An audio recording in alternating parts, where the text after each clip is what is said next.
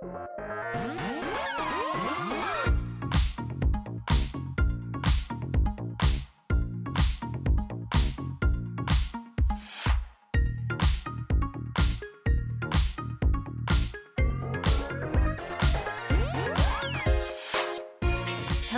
and welcome to Ask Me About K-pop, the essential guide for recent converts and season fans alike. My name is Shannon, And I'm Angelica. And welcome back to part two of Shine Book Club. We're still doing it. We're still doing it. Got two more episodes to go. Um, thanks to everybody who enjoyed the recap last week. I know some of y'all hadn't read it at all, and that's fine. That's exactly what we did it for. And a couple of people in the Discord were like reading really fast to catch up before they listened, and I appreciate that as Yeah, well. I, I appreciate the dedication of everyone who spent any amount of money on buying any version of this book and any amount of time to consume the content of this book, whether Yeah. you listened or read it. Yeah, but I feel like generally it's kind of I feel like it's like 60-40 loved it, hated it. Like Yes. a lot of people I think feel like we didn't really clarify on the show, but I think I put myself in camp like liked it just fine. Um, but some people like really hated the whole experience and a lot of people have been writing to be like I thought it was fun. You're not alone people who thought it was fun. If you've if the impression we've given is that nobody thought it was fun.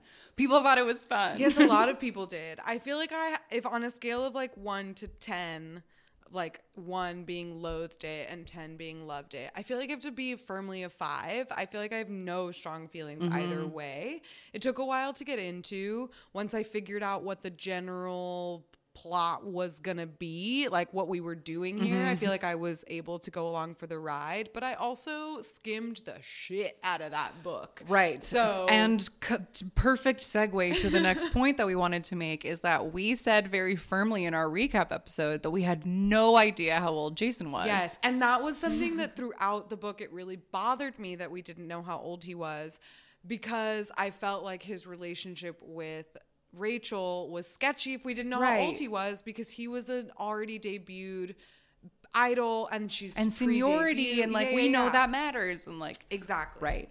But funnily enough, right after we recorded, um, I joked in the Discord, like, we don't know how old Jason is.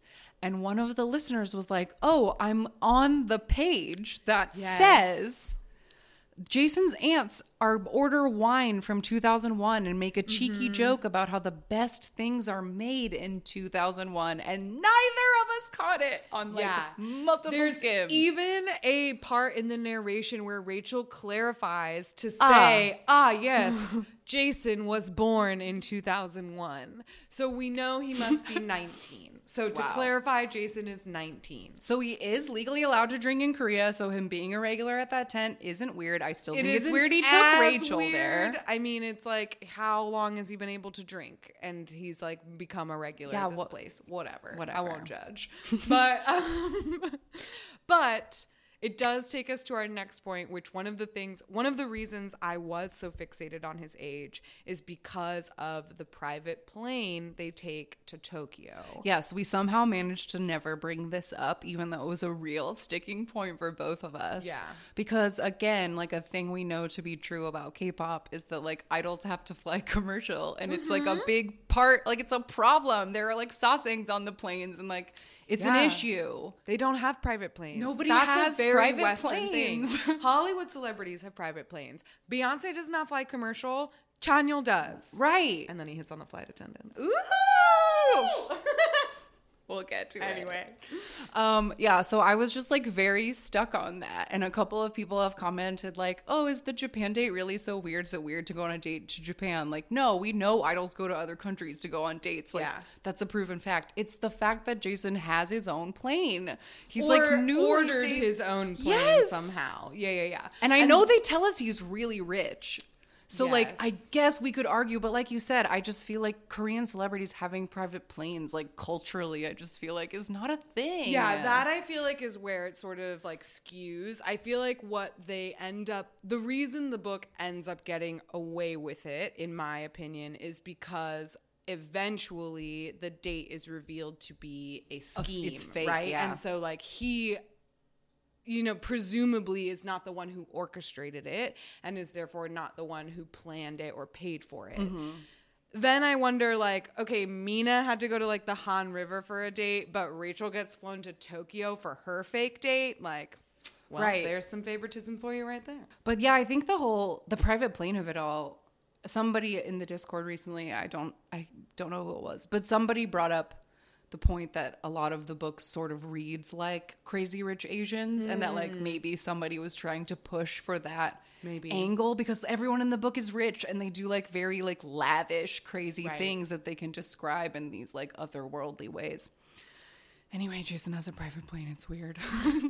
Or the company does, at least. Somebody does. Um, Last point. last comment comment clarification whatever that i thought was interesting since the last episode we were very hung up on the plot point of akari being traded to another company Yes. And And, Peter agreed with us on that one. That Yes. like it was odd. The phrasing of trading like immediately evokes the Western idea of like, Like sports teams, being yeah. traded. but apparently very recently on eric nam's podcast peniel from BTOB explained that essentially he was traded from jyp to cube um, because cube needed to debut a boy group and they didn't have enough boys um, apparently you can hear this whole story starting at 27 minutes of the peniel episode of eric nam's k-pop Daebak podcast um, but yeah i guess it isn't unheard of to be You're traded welcome, Eric, for the free promo. yeah, Jesus, come on the show. What do you ever do for us? Um, but yeah, I think I honestly think that if they had, it was truly just uh, like a lot of things in this book. It was just the word choice Yeah. that perked up my ears, like calling it a trainee house or saying that she was traded. I think if they had said Akari was cut or Akari went to another company, it or wouldn't. even Akari signed with another company. it wouldn't Boom, have made done. my brain go what traded. And I think it just sort of leads back to the general because it is we've mentioned it a lot, like this idea of Jessica having a ghostwriter, but that's technically a theory, right? There's no confirmed ghostwriter as far as I know. Right. Um, Jessica is certainly the only author credit on the book.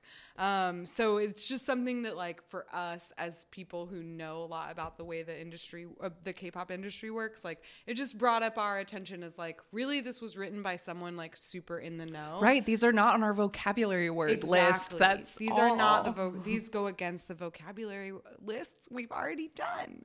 Yeah.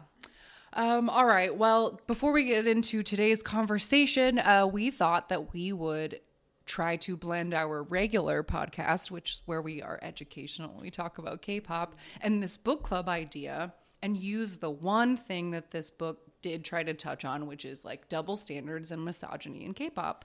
Yeah, we both agreed that Shine did a very good job of addressing the double standards that female idols deal with in K-pop, and that is a topic that we have wanted to cover in the past, um, and just sort of shied away from it because it's generally a bummer.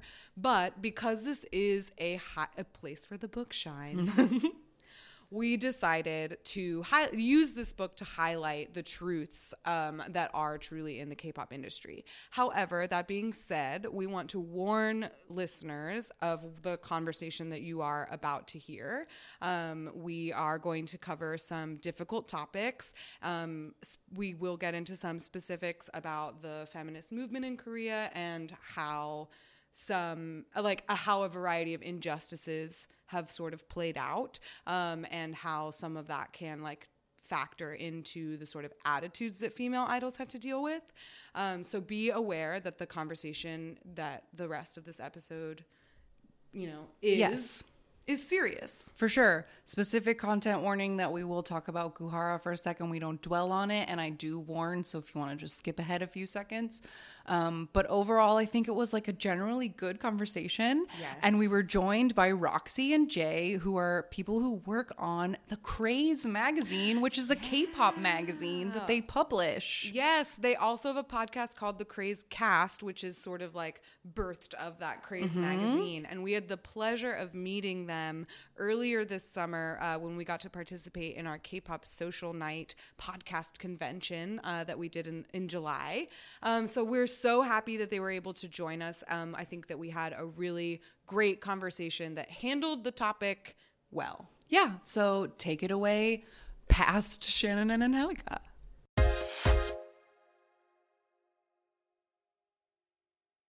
All right, welcome to our next book club guest segment. Um, we are very excited to be joined by two lovely ladies today for our very important discussion. So please welcome to the podcast Jay and Roxy from the Craze Cast. Hi, everybody. Thank you for having us. Thank you for being here. Um, before we get into our discussion today, we just wanted to ask you guys, uh, how did you feel about Shine? How did it? How was your reading experience? What'd you think of it? Jay, would you like to go first? Um, so the crazy thing is that I read this basically in a day. um, it's been a busy work week, but I'm just like, I swear I'm gonna sit down. And then all of yesterday, like, I don't know if you guys ever feel this way about like when you pick up a book. At first, it takes you some time, and then you're like, oh, I'm in it, and mm-hmm. I'm like, all I want to do is read.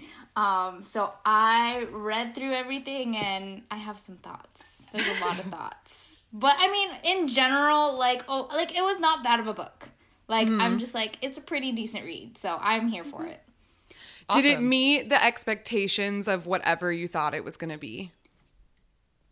for me, I kind of had no expectations. I'm just like, okay, well, basically, like it's Jessica's book. What does she have to say in general?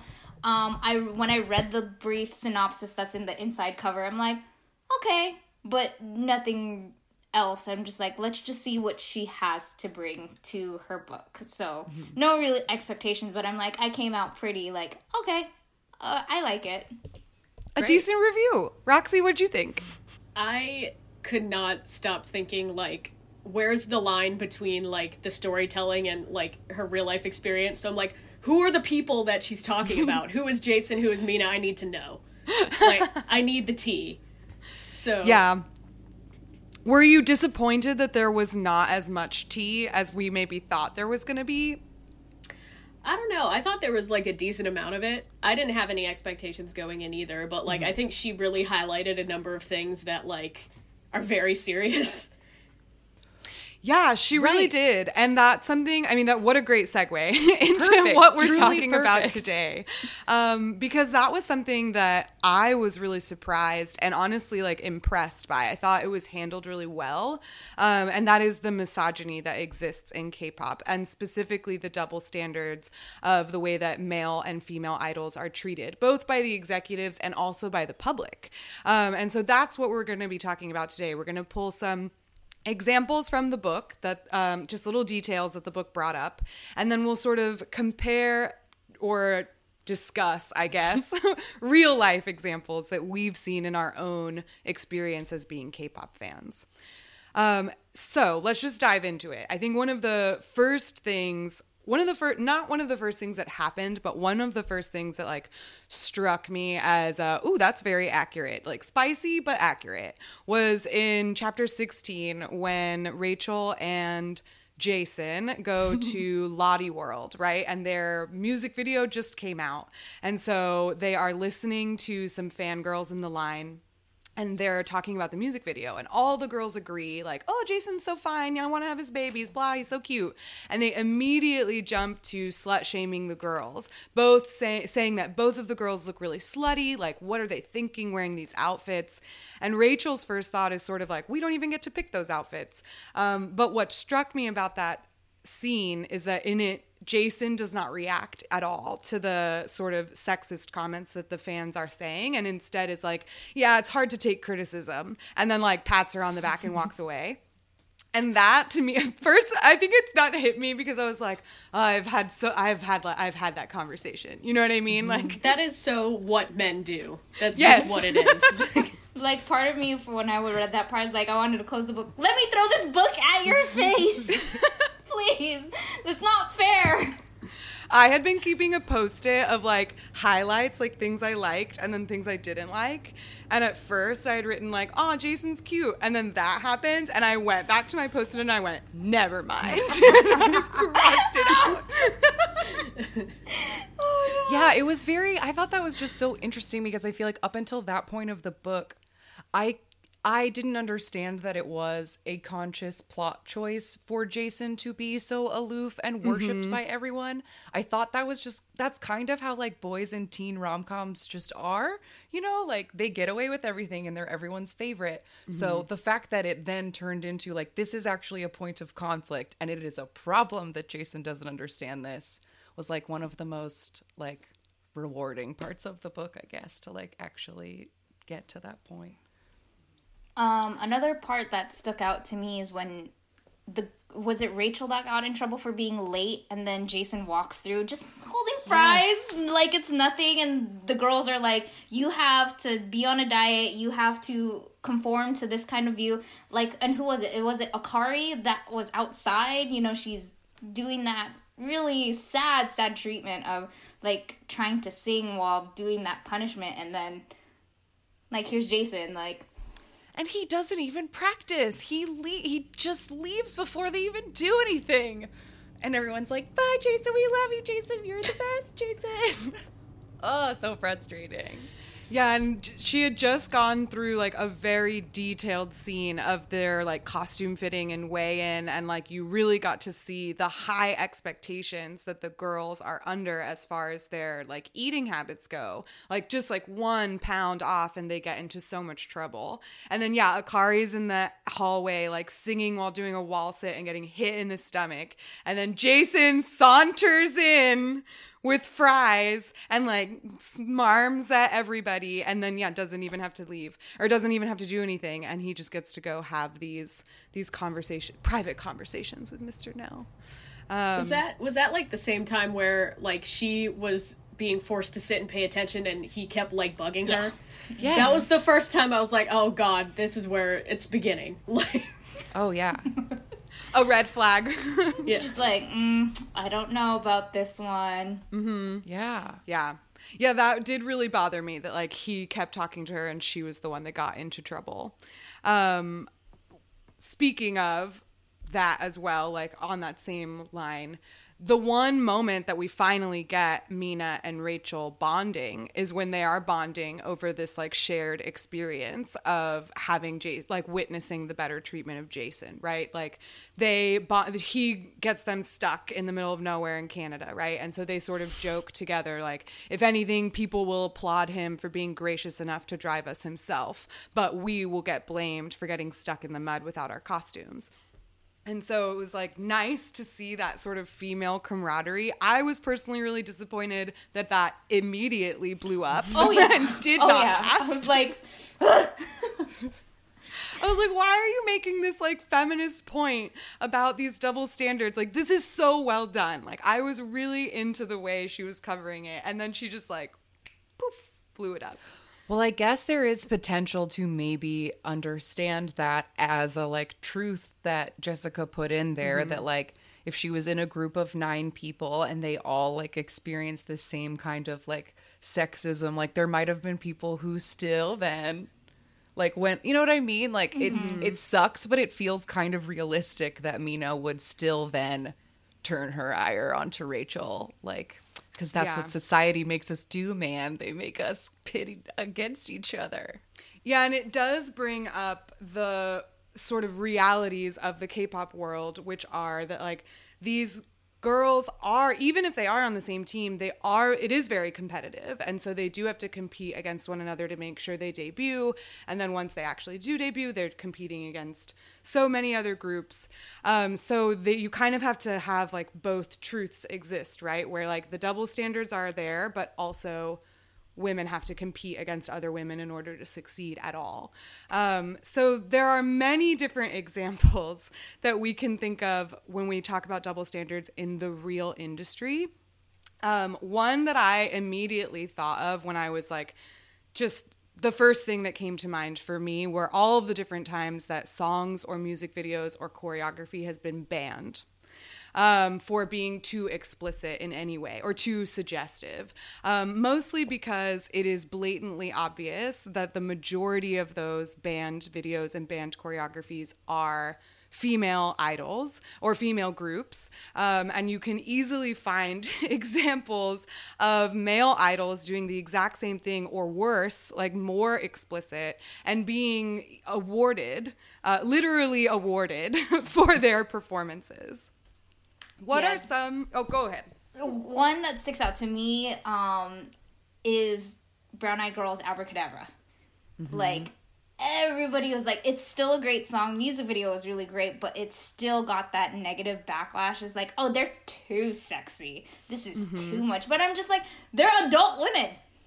Like, they're Yes, adults. they were so grown. Like yeah, like compared to extremely regular idols, they Mm-hmm. were they were in their mid what mid twenties at the time. So it's They, just like one or two of them might have already been 30 when they did Abracadabra. Like Right, they so debuted it's just like- much older. why? Like, come Mm-hmm. on, they're adults. Yeah, earlier this year we did an episode. We do these episodes where we watch um like all the popular stages from a specific year, like 10 years ago. So the 2010 one we did this year had that rainbow song where they did the little shirt lift, but they didn't they cut away from the shirt lift and they were wearing like the ugliest safety shorts that like they looked like they had been punished and been given like ugly outfits because like the they did not like this choreography and they didn't like their outfits. But in that same episode, multiple second gen boy groups, full chests, nipples, abs out, like on the same episode. Isn't that the same episode where Rain does his infamous love song? No, that where was he, like- 2009, but like still. Fine, it Rain was the didn't year get in before. trouble for stripping. Yeah. Of course, it's rain though. That makes that's just making me think because like I'm super into ATEEZ, and um, they did recently with their Inception comeback, In every single live performance there were at least three shots of Seonghwa lifting his shirt all the way up, like close up shots.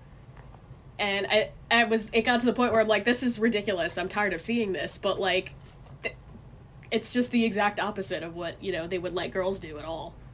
Right. Yeah. And it seems it's just sort of like a different framing where it's like, and Lord knows I love a shirtless boy. We talk about it on this show too much, but like, um, when they do it, it's like because they're cool, hot, sexy beast idols. Look at their bodies; they're so beautiful. But like girls doing it is cheap, and they're trying to get attention in a bad way, or like. Why can't they rely on their talent instead of their looks? And then meanwhile, you have 2PM who literally invented the term beast idol because they refused to keep their shirts on. Or um, I think of Hyuna all the time. Hyuna Yes. always gets some sort of negativity because she's not afraid of her sexuality and she's uh, she's really like I love my body. I'm confident of what I am and what I show. Like you take it as is and even then she's still like oh she's too skinny or she doesn't have a booty or does she doesn't have boobs or whatever like th- so you know I, I, can you get up on stage and do what she does i don't think so Right. And it's so crazy. We talked about it in the Hyuna episode that like even something as iconic as Bubble Pop, like, you know, one of the biggest YouTube videos of all time, like huge moment, she only got to perform that like three times because they banned it from TV because they said it was too sexy. But everyone remembers that song and like it was so popular. I think that comes up on the show a lot where like these like sexy girl concepts get lots of like mm, from but also they sell out. Like so people are buying it but they also want to like have a moral outrage about it too. Yeah. and you can't have both And it is it's in, especially interesting like being a K-pop fan for, you know, many years because then you see something like one thing that was on all the banned choreography lists was uh, Full Moon by Sunmi. Um, but that is a song that now like that was not she was not allowed to perform that when she was promoting it. But now other groups like fourth gen groups can do covers of that song on like an M countdown or an Inkigayo or an end of the year show or something. Um, do you guys think that the number of ba- like our K-pop standards, censorship standards loosening? oh god Do we see fewer bands nowadays? Because I'm trying to think of the last thing that was banned, and I feel like I haven't heard of one in a while. I feel like when I pay attention to those balloon wanted um, posts about things getting approved for broadcast, I like always notice them. And I feel like more often than not, people have to change things for lyrics these Yeah. days.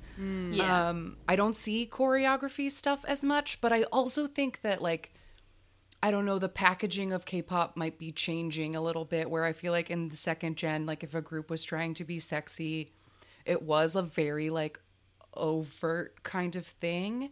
And like maybe people have just kind of grown into like they can sneak it in different. Like the choreography is way more complicated. So like all those floor humps don't seem as like obvious as when Rain just did it for three whole minutes. right. I don't know. Just like thinking. I'm not sure though. I want to say choreography wise, um, just because I know a couple of people who do um, choreograph. Like, I'm not close to them, but I know that they've done work. Um, it's more of like they have their own original company, but they send it off to the company and they make tweaks here and there. And they like they substitute certain parts for like okay that might not get away broadcasting wise. So when you see it perform on stage, it's actually a lot different than what the original choreography is.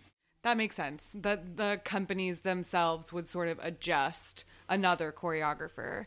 But it is what I was just I was thinking like uh Hyolyn came out with um oh my gosh, I just Say My totally Name. thank you very much. I was I've listened to that song so much this summer. I can't believe I just blanked on the name. But that has a lot I mean, Hyolyn loves to get on the floor and shake her butt. Um and that one has like you know, specific twerking right in the in the chorus. And it was allowed for everyone. Like the only thing Hyolyn ever gets is is she has to cover her tattoos. Um, but yeah, maybe it, maybe it's getting looser. Maybe it has something to do with concepts sort of blending, right? And people aren't as like beast idol, girl crush, fairy idol anymore. It's a lot more flowy now. And I feel like you can see a lot more female artists. Their things are getting shorter, like their shorts are getting shorter, and they're I mean they're still safety shorts, but now it's not as noticeable. Like it still covers the necessary parts and everything, but like I feel like these Yes. like, back then it used to like you would see the safety shorts. Now it's just like now it's short. Like I was saying earlier, I feel like back in the day, sometimes those like safety shorts or the tattoo cover ups like felt like a punishment. Like they purposefully, like when you would, I remember in middle school, if your shorts were too short, like the like t shirt they would give you if you broke dress code at school or whatever. And that's what the safety shorts of the old days, or like the way they used to cover Hyolyn's tattoo with like a giant medical band aid and tape so that it like looked all gross. Like it feels like it's punishing. Like, oh, you want to try to break the rules? Well, we're going to make sure you look gross. It's weird. But yeah, I noticed uh, I was watching Can't Stop Me performances yesterday and they made Momo put shorts under her little onesie because it's just a little. It's I was amazing just thinking shorts. of Momo's onesie. I was like, that is cheeky. Mm-hmm. Well, there's shorts under it now, so. There you go. It still Um, exists. The irony there to me though is like it's not even their choice. Like they're forced to wear these things, so why are they getting punished for it when somebody Right. in the company decided that like this is what you're gonna do? Mm-hmm. Yes, and that's something that Jessica actually did a good job, I think, of bringing up multiple times in the book. Um, not only when Rachel is thinking like, "What? We didn't even get to choose those outfits," but also then I think the be- one of the best examples of the double standards and misogyny in K-pop is the whole Kang Jina story, right? Because Kang Jina is the like star of Electric Kiss or Elect- Electric Flower. Um, Electric Kiss is an EXO song. um, Electric Flower. And uh, she, you know, gets so her reputation gets totally tanked, right? She tries to renegotiate her contract, um, goes to the company, presumably confesses that she's in a relationship, and gets kicked out of the company. Uh, forever. She gets labeled as a diva in the news, um, and it's sort of blamed on the fact that she had gotten uh, too big of a head. She she needed to re- remove herself from the industry before she became a monster, um, and so they sort of tank their her career. And I think Jessica did a good job of bringing up as Kang Jina does in her like rants um, about how they really did, you know, like she does everything that the company ever asked her for, um, but in the end, she will still be the one that's blamed for it because the idols really don't have a lot of autonomy when it comes to the songs they make or the clothes they wear or the hairstyles they get, etc. Yes. Yes, yes, yes. um it kind of brings me to the whole like once like not all the idols but more like around after school wonder girls when the girls got married when me- members got married and they're having their own families and everything like oh they're no longer an idol anymore. Mm-hmm. Or Right. they they don't have this talent anymore. But it's like they're still there. It's just sometimes too i feel like it gets tiring to be idol all the time and they're like i want some sense of normalcy Right, but the guys, like the first gen guys, get to like be considered idols forever. But then the girls, like once you get married, like now you're just like a mom, and you mm-hmm. used to be an idol.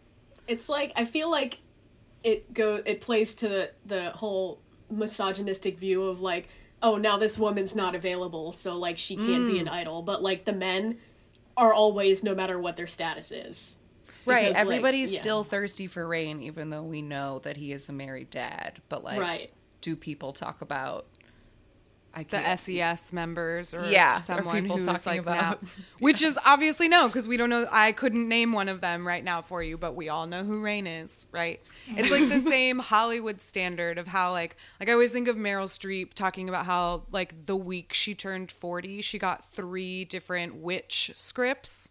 Like li- because Hollywood like, "Oh, you're 40, now you're a witch." Like you can no longer be a desirable lead character. Oh my or God. even to bring it to like girls a girls generation example we talked about how um oh no why can't i think of her name Taeyeon, Jessica, no Tiffany, the Sunny. tall Soo Young. model one Soo Young. Soo Young. Thank you. Uh-huh. Soo Young has like been with her boyfriend for almost a decade and she refuses to like marry him cuz she like knows that as soon as she gets married she'll never get the same like roles again. Mm-hmm. And like that's bananas cuz she's like basically married but she like can't do it because then it will like lock her out of opportunities for mm-hmm. whatever reason. And that's And- sad.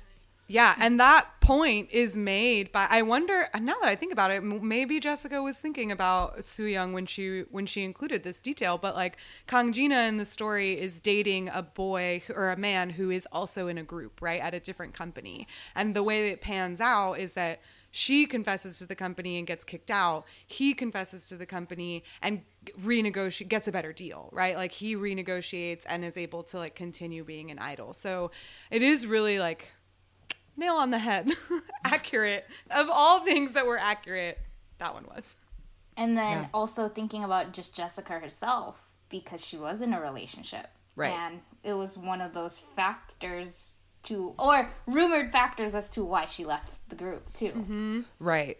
We'll have more discussions about this, I think, next week about who we think people are, but it is the stance of Angelica and I that Kang Jina is Jessica. If anybody in the book is Jessica, Kang Jina is Jessica because it hmm. feels like it makes the most sense to me because Jessica like had a fashion line and had a boyfriend and was doing her own things. Mm-hmm. And the story that was given when she was kicked out is like Jessica wasn't interested in Girls' Generation anymore. She had her own things going on. yeah So we just decided to part ways and she'll be fine. Um, but obviously, I think she still has a lot of anger around that, as somebody might. perhaps a little bitterness left over I'm like, if she makes a sequel, I want to know it. What are what is what's gonna be Rachel's story as she's in the group now, and what kind of little things are gonna come out through that way. I feel like it that's gonna be like Girls' Generation T. That's what Yes. I want.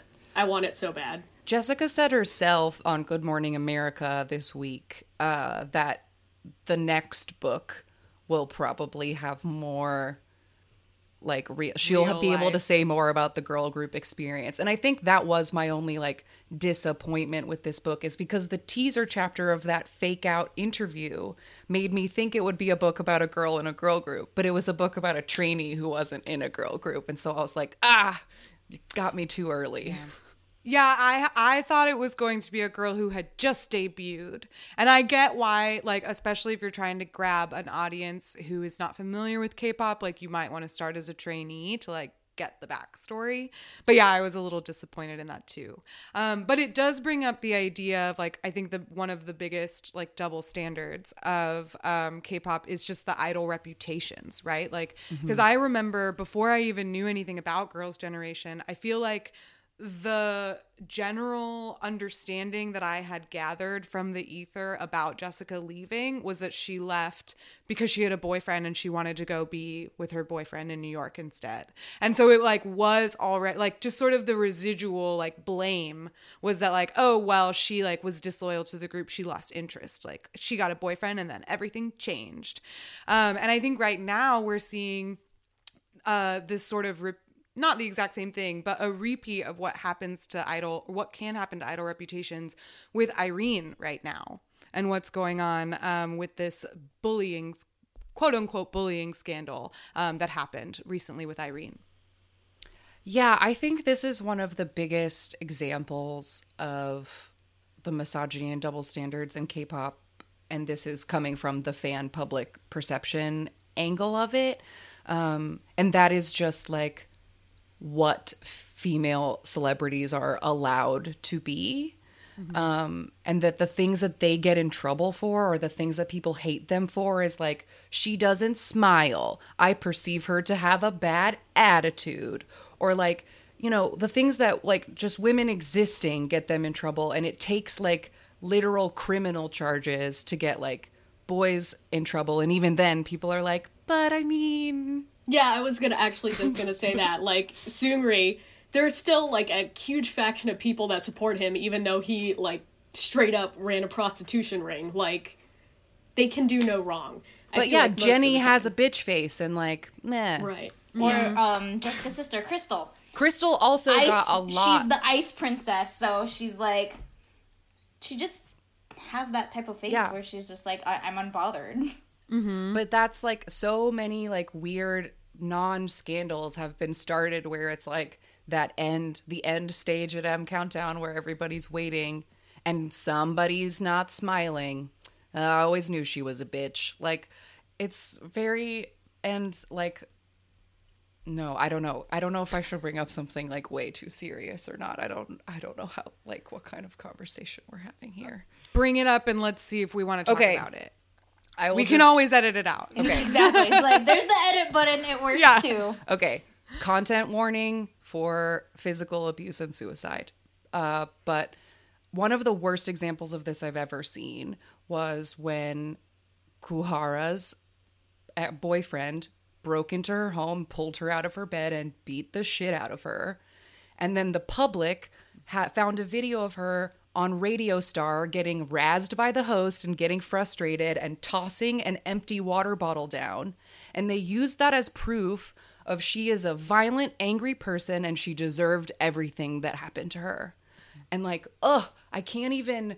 It like makes me sick. I'm like shaking. Sorry. I know that's like so serious, but like that's how far it goes from like she didn't smile to then when that person is then victimized, it's like, well, she wasn't nice. Yeah, and that's that particular instance. So I did a little bit of of research into like the history of feminism in South Korea because I really didn't know that much about it, and it is different from the the feminist movement here in the United States. Mostly because the feminist movement in South Korea started really got whole, like really got going in the 80s in the 1980s, and it started as a labor movement um, because women made up most of the workforce. So their focus has been all has been less on equality and more on human rights and like labor conditions. Um, so they have kind of a, def- a different like motivation than some of the more Western feminist ideals do. But one thing that happened kind of recently, like with the whole, um, they had their own Me Too movement in South Korea, and part of it was the Molka like hidden cameras. Yes. Um, and there was an exam. So one thing that really sparked a lot of the Molka protests is that right before all those things happened, there was a woman who um, she was a student and she posted online a photo of another of a male student who was a um, he was an art model like in an art class and so he was a nude model in an art class. And the story is and I I've read it from a few different accounts but this is the story The story is that this female student, this male art student was a mo- or this male model would walk around, would leave class nude and like walk around and many female students complained that he made them uncomfortable because he would just walk around naked. So this female art student took a photo of him walking around naked and posted it online and said what like this guy keeps doing this to us like put some freaking clothes on and she got taken to court for the uh, voyeurism laws under the voyeurism laws.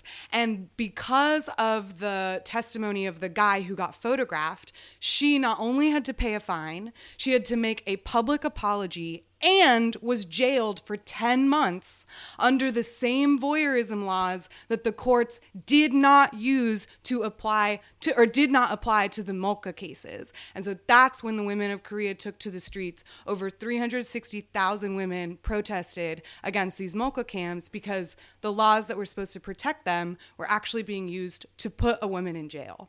So the Goo Hara reaction is a really good example of the sort of gen it's like a microcosm of the sort of struggle for gen- for female for women's rights that is happening in South Korea right now. It's wild.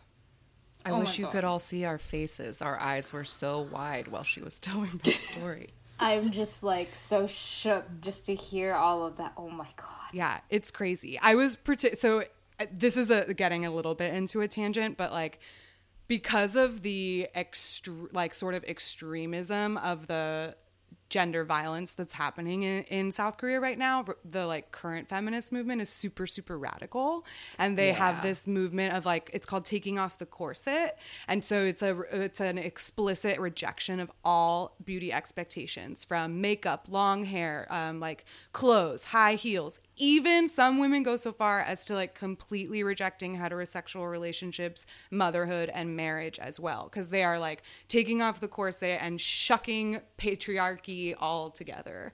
Um, so it's a very interesting is a very interesting dichotomy because the majority of young men right now are not supportive of the feminist movement. They see it as misandry, and their main point of contention is that women don't get drafted. And so mm. they're pissed. They use that in America too. They're like, if there was a draft, you wouldn't get drafted. I'm like, nobody's gotten drafted in how many years? Like Years. Vietnam War was the last one, so shut up. You're, that's not Yeah. It is a relevant complaint in South Korea, though. All of the men Yes. do have to do that. And so they usually That's true, but like they don't have like an active war going on, so most of them just do like civic like whatever their Civic civic service. yeah, Mm-hmm. civic service. Or um going back onto the whole feminist thing and bringing up Irene again. She wore like was it a phone case or a t-shirt? She read a book. Or that Irene too. read a book. Joy had a phone case. Naeun had a phone case. Sulli Yeah. wore t-shirts, but like they were there was a book I I need it's like a woman's name in a year. I I'll insert it in post. But it's just like a it's a very popular Korean novel about like a woman who just like sort of realizes that she's incredibly unsatisfied with like the like you know stereotypical like mother wife role that was forced on her and it's like 2 hour western standards extremely innocuous but like it pissed people off and so like Irene just said that she read it and that got people burning her photo cards. Um, and then simple things like I, the phone cases just said like girls can do anything.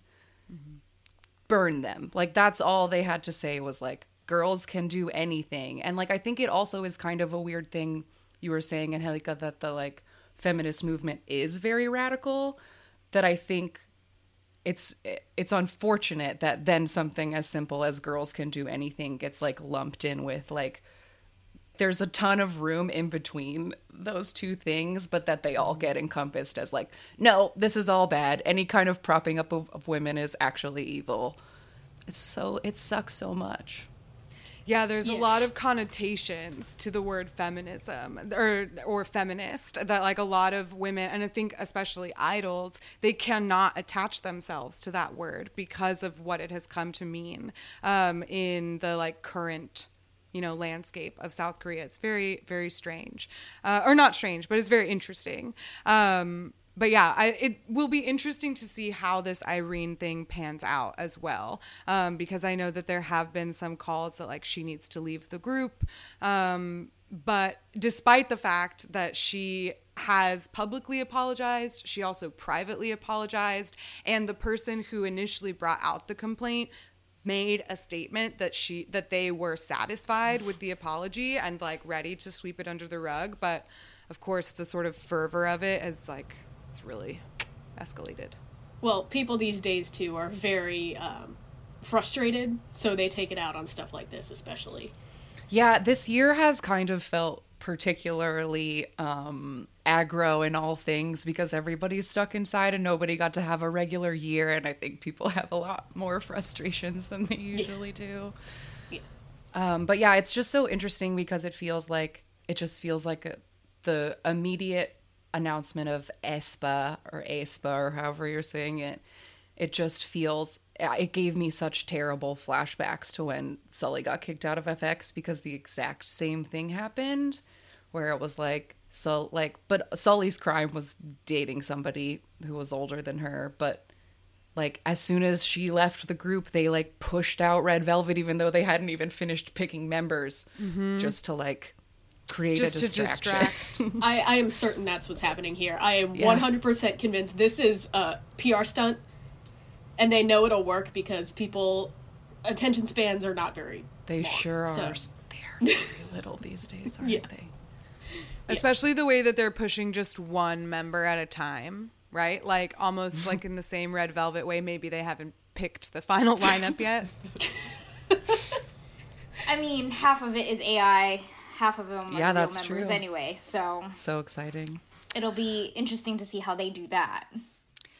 I had to read the the description of that group several times before I understood that the other four members are avatars of the real members and not but they look really separately. cartoony. Yes, I they was do. very They happy look to see that they didn't look real. I was gonna freak out if they looked like the VTubers that like look real, but they don't, so it's okay. I mean, I, I wouldn't put it past them to do it eventually, though. Yeah, they'll be like upgrade with new comebacks. They'll upgrade the skins of the AI girls until they get I more mean- realistic. You have KDA out there. You have KDA doing that already with augmented True. reality. So it's just like, we'll see. We'll And see. aren't they making like a VR like hotel or something? That I heard you- Yeah, about that- that. Yeah. if the SM I know. Hotel ever comes true, I, they've been saying they were going to make that for years and years. But I think since they lost Coex and have nowhere to put the theater and the museum, they might actually do it. But that's it's all apparently supposed to move. Like everything that was at Coex is supposed to be like at a hotel out in the country, and like all the rooms will be like themed, and then there will be like like there was at the museum and had like a, like screens of like they'll come in your mirror and like mm. welcome you or whatever the f. Yeah. I wonder if it'll be like, you know, like virtual reality, like you get to put on your goggles and like have coffee with Suho or oh, something. and then like he has like a video of him like, hello, how was your day? like Westworld, but with. Oh my god. Yes, that's that's where it's going. Oh no, we've seen how that pans out. Okay, let's get back on track. Anyway, more thoughts about double standards in K-pop. I think from like a personal standpoint, we've talked about we talk about it on our show a lot, but like I am a boy crazy. I am just so very boy crazy. I always have been. I can't help it. I love boy groups, but like the gr- treatment of girl groups has always been something that I've been very aware of. And it's a bummer that we have to make it a like conscious choice, but we make a conscious choice on this podcast to like lift up little girl groups and like try because yeah, I think that they just have so much stacked against them. And the boys get a million chances where I feel like the girls start with like I feel like girl groups debut with like all their chances already taken. You know what I mean? Like they just can't win. And you have to have such a specific personality, I think, to like like the people like Sulli was always like not scared of it. And like Hwasa doesn't seem scared of it with her like bralessness, but like that's like two people out of like hundreds and 100s mm-hmm. So I don't know. It's just it's a but like it's just like a thing that I always think about that they're all like struggling against this like I don't know this like a glass ceilingy kind of thing, mm-hmm. and they have to work so hard. And I, people always bring up like girl idols probably are constantly having to perform like on their periods and stuff. Boys don't have to do that at all.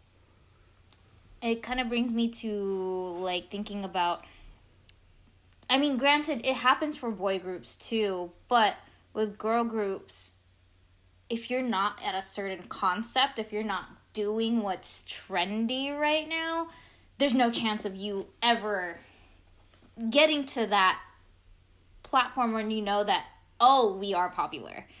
Unless um and if you go to outside of the box, it's just negative negative reactions to it. And then so it's like where where's the in between and then when you're facing off with 10 other girl groups or soloists who are doing the same exact thing that you are what happens then Yeah, you have to be trendy, but you also have to be you have to be a cut above the rest and you only get one shot.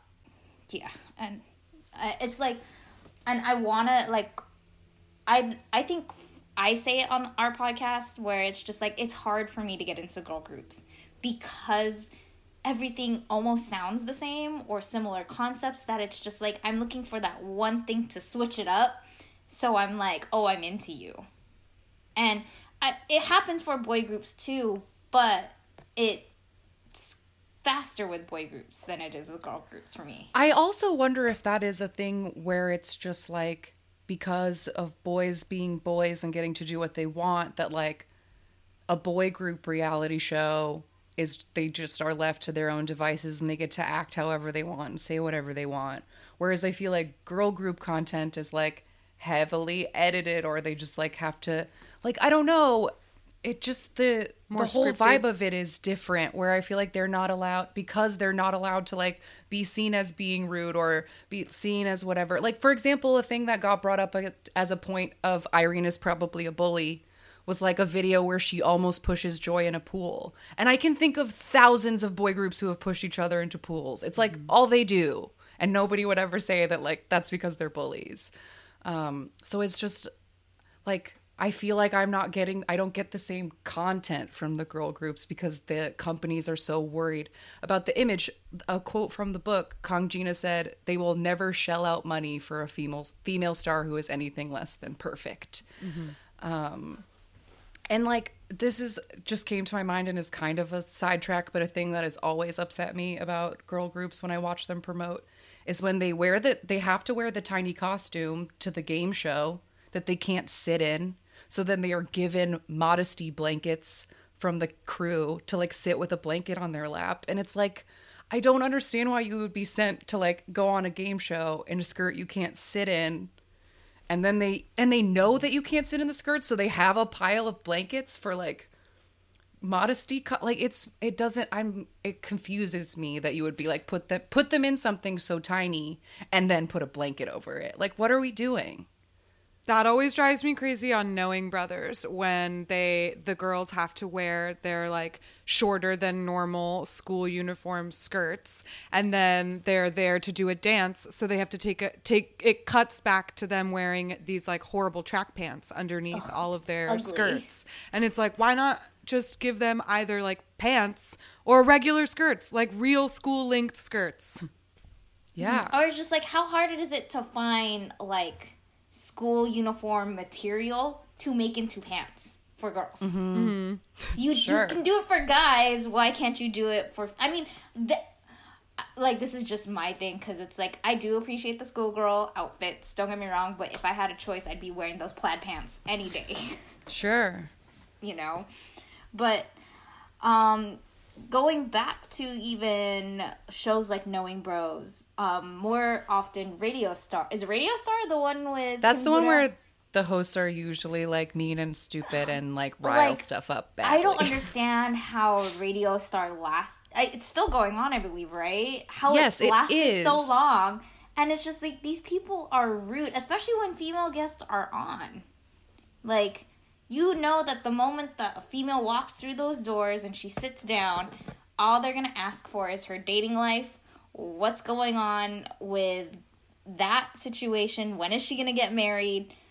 Children, mm-hmm. all of that. And it's just like, it takes me back to there's an episode with Jessica specifically, how her relationship gets brought up. And she's like, I don't want to talk about it anymore. Like, I'm done.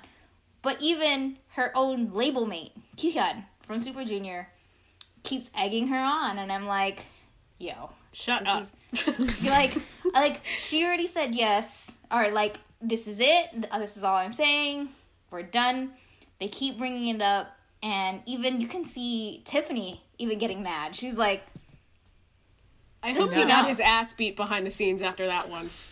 i know I want I want like a group of girls, like nine girls that dress like gangsters that go around and beat the shit out of these people when they ask bad questions. Just so like everybody gets mad about it, but like all of us are still really excited, so like we support them and they still exist. Yeah. Cuz like obviously Korea would hate that, but I No, think it's a kind lot of us would like it. strange. Radio Star is kind of a strange thing because, like, yeah, it's been on forever and it's like always had a cast of like shitty, mean dudes hosting it. But there's another show that's called Video Star. It has almost exactly the same set, but it's hosted by lady comedians. And it's also on constantly in rotation on Korean TV. But I feel like I never see clips from Video Star get passed around on like Twitter. What's that about? I don't know, just an hmm. aside. Because women aren't funny. Duh. Right. Women can't be mm. funny. Everybody knows that. Yeah, They're not I allowed to be. like you just have to sit there and be pretty and have a nice smile mm-hmm. In your mm-hmm. skirt that's too short to sit in. Oh, oh, guys, it's exhausting. It's exhausting. It so I guess so I guess the point of this whole thing to take away would just be like like we always say, support girl groups, support female idols cuz they're up against too Mm-hmm. much crap. And also, let's hold these dumb boys' feet to the fire a little more often, okay?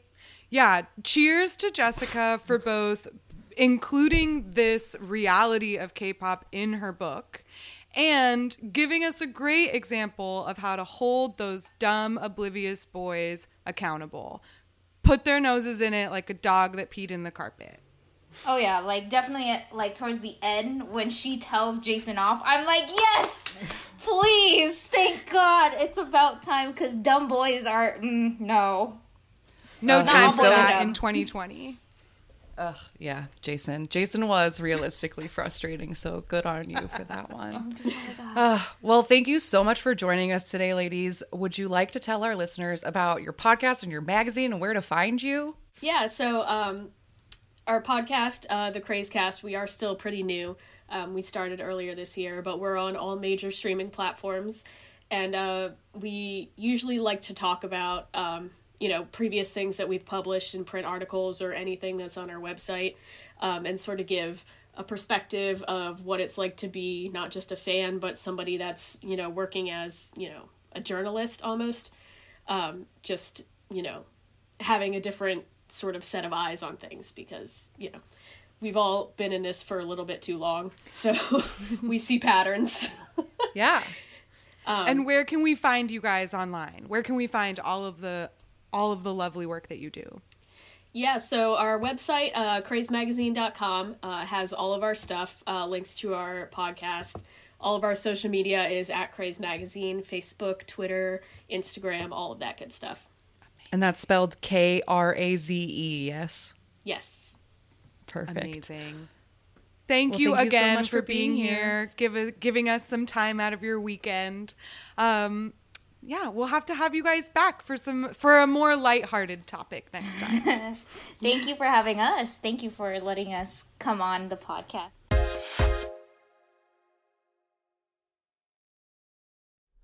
well, thank you again to Roxy and Jay for joining us. Um, please subscribe to the Kraze Cast. Check out the Kraze magazine. That's K R A Z E. Um, yeah, find like a- them on social media. it's a physical print magazine and they get like they get good scoop from like insiders and choreographers and they get really good access to like Yeah. little baby groups and stuff so check that out Um, and that's it for this week's episode. Uh, next week is more shine time, but we're going to have some fun and games. Yes. So, a task, a bit of homework for my book clubbers out there. If you would like to send us some of your favorite shine insults. Next week, we are going to lighten the mood. We're going to have some fun and games, and we want to know a few things. Number one, what are the kernels of truth? That you think are in shine. Mm-hmm. What little details, no matter how small, are you like, yes, I will bet money this is for real, mm-hmm. true, absolute fact? Number two, I want to know what your favorite insults are. We talked about it. Everybody's super So needlessly mean in this Mean, book. mean, mean. And they like just throw random shade and like it is specific and it is weird. So pull out your favorite insult, send it to us. We're gonna have a try not to laugh insult, Insult edition. and is there a third? Yes, thing? the third thing is if there are any particular awkward paragraphs or like long run on sentences, we've gotten a few emailed that are great because I want to play Shine Mad Libs. Yeah. I think it would be very fun. It'll be super fun to play Shine Mad Libs. We're gonna just like delete random adjectives and nouns and have a good time. Um, so now is now we get to clown on the book and have a good good fun time for the rest. of it. and also really dig into the tea, which a lot of y'all have been doing, and I'm so excited to talk about some of your theories that we've already been made Yeah, aware of. yeah, yeah, so and there's a lot of great i love the like discourse that's on our discord right now we do have a shine book club um, channel on it so like if you are interested in chatting with people or you have you an can't wait that- till Yeah. next week. or like if you're hearing a take of ours that you disagree with take it to the discord um, a lot of people are having a really interesting debate of like some people think there was no tea in the book and some people are like this book is scalding and it's really fascinating to see the This is sides of it. exactly what I wanted. Y'all are making me really proud. This is what I wanted when we said we would do a book club. So thank you for chatting with each other and with us. Yeah. And we'll keep having fun. Um, if you where to send all of those things, uh, I would love to get content for this specifically emailed amakpoppod at gmail.com just it's so we easier for us to it keep track of that shit like we said, there's conversation happening in our Discord, uh, which is linked on our link tree, which is on all of our social media, which is at AMAKPodPod. Um, we have a phone number and we haven't gotten a voicemail in forever. If you guys want to leave a voicemail about book club, I would really like to play a book club voicemail. so would be one eight one AMA K-pop five for we those. also have a po box ama k-pop pod po box 26096 los angeles california 90026 Great. All right. Well, uh, stay safe and sane this week, and we will see you guys next week. Bye. bye Jonghyun, you're our inspiration.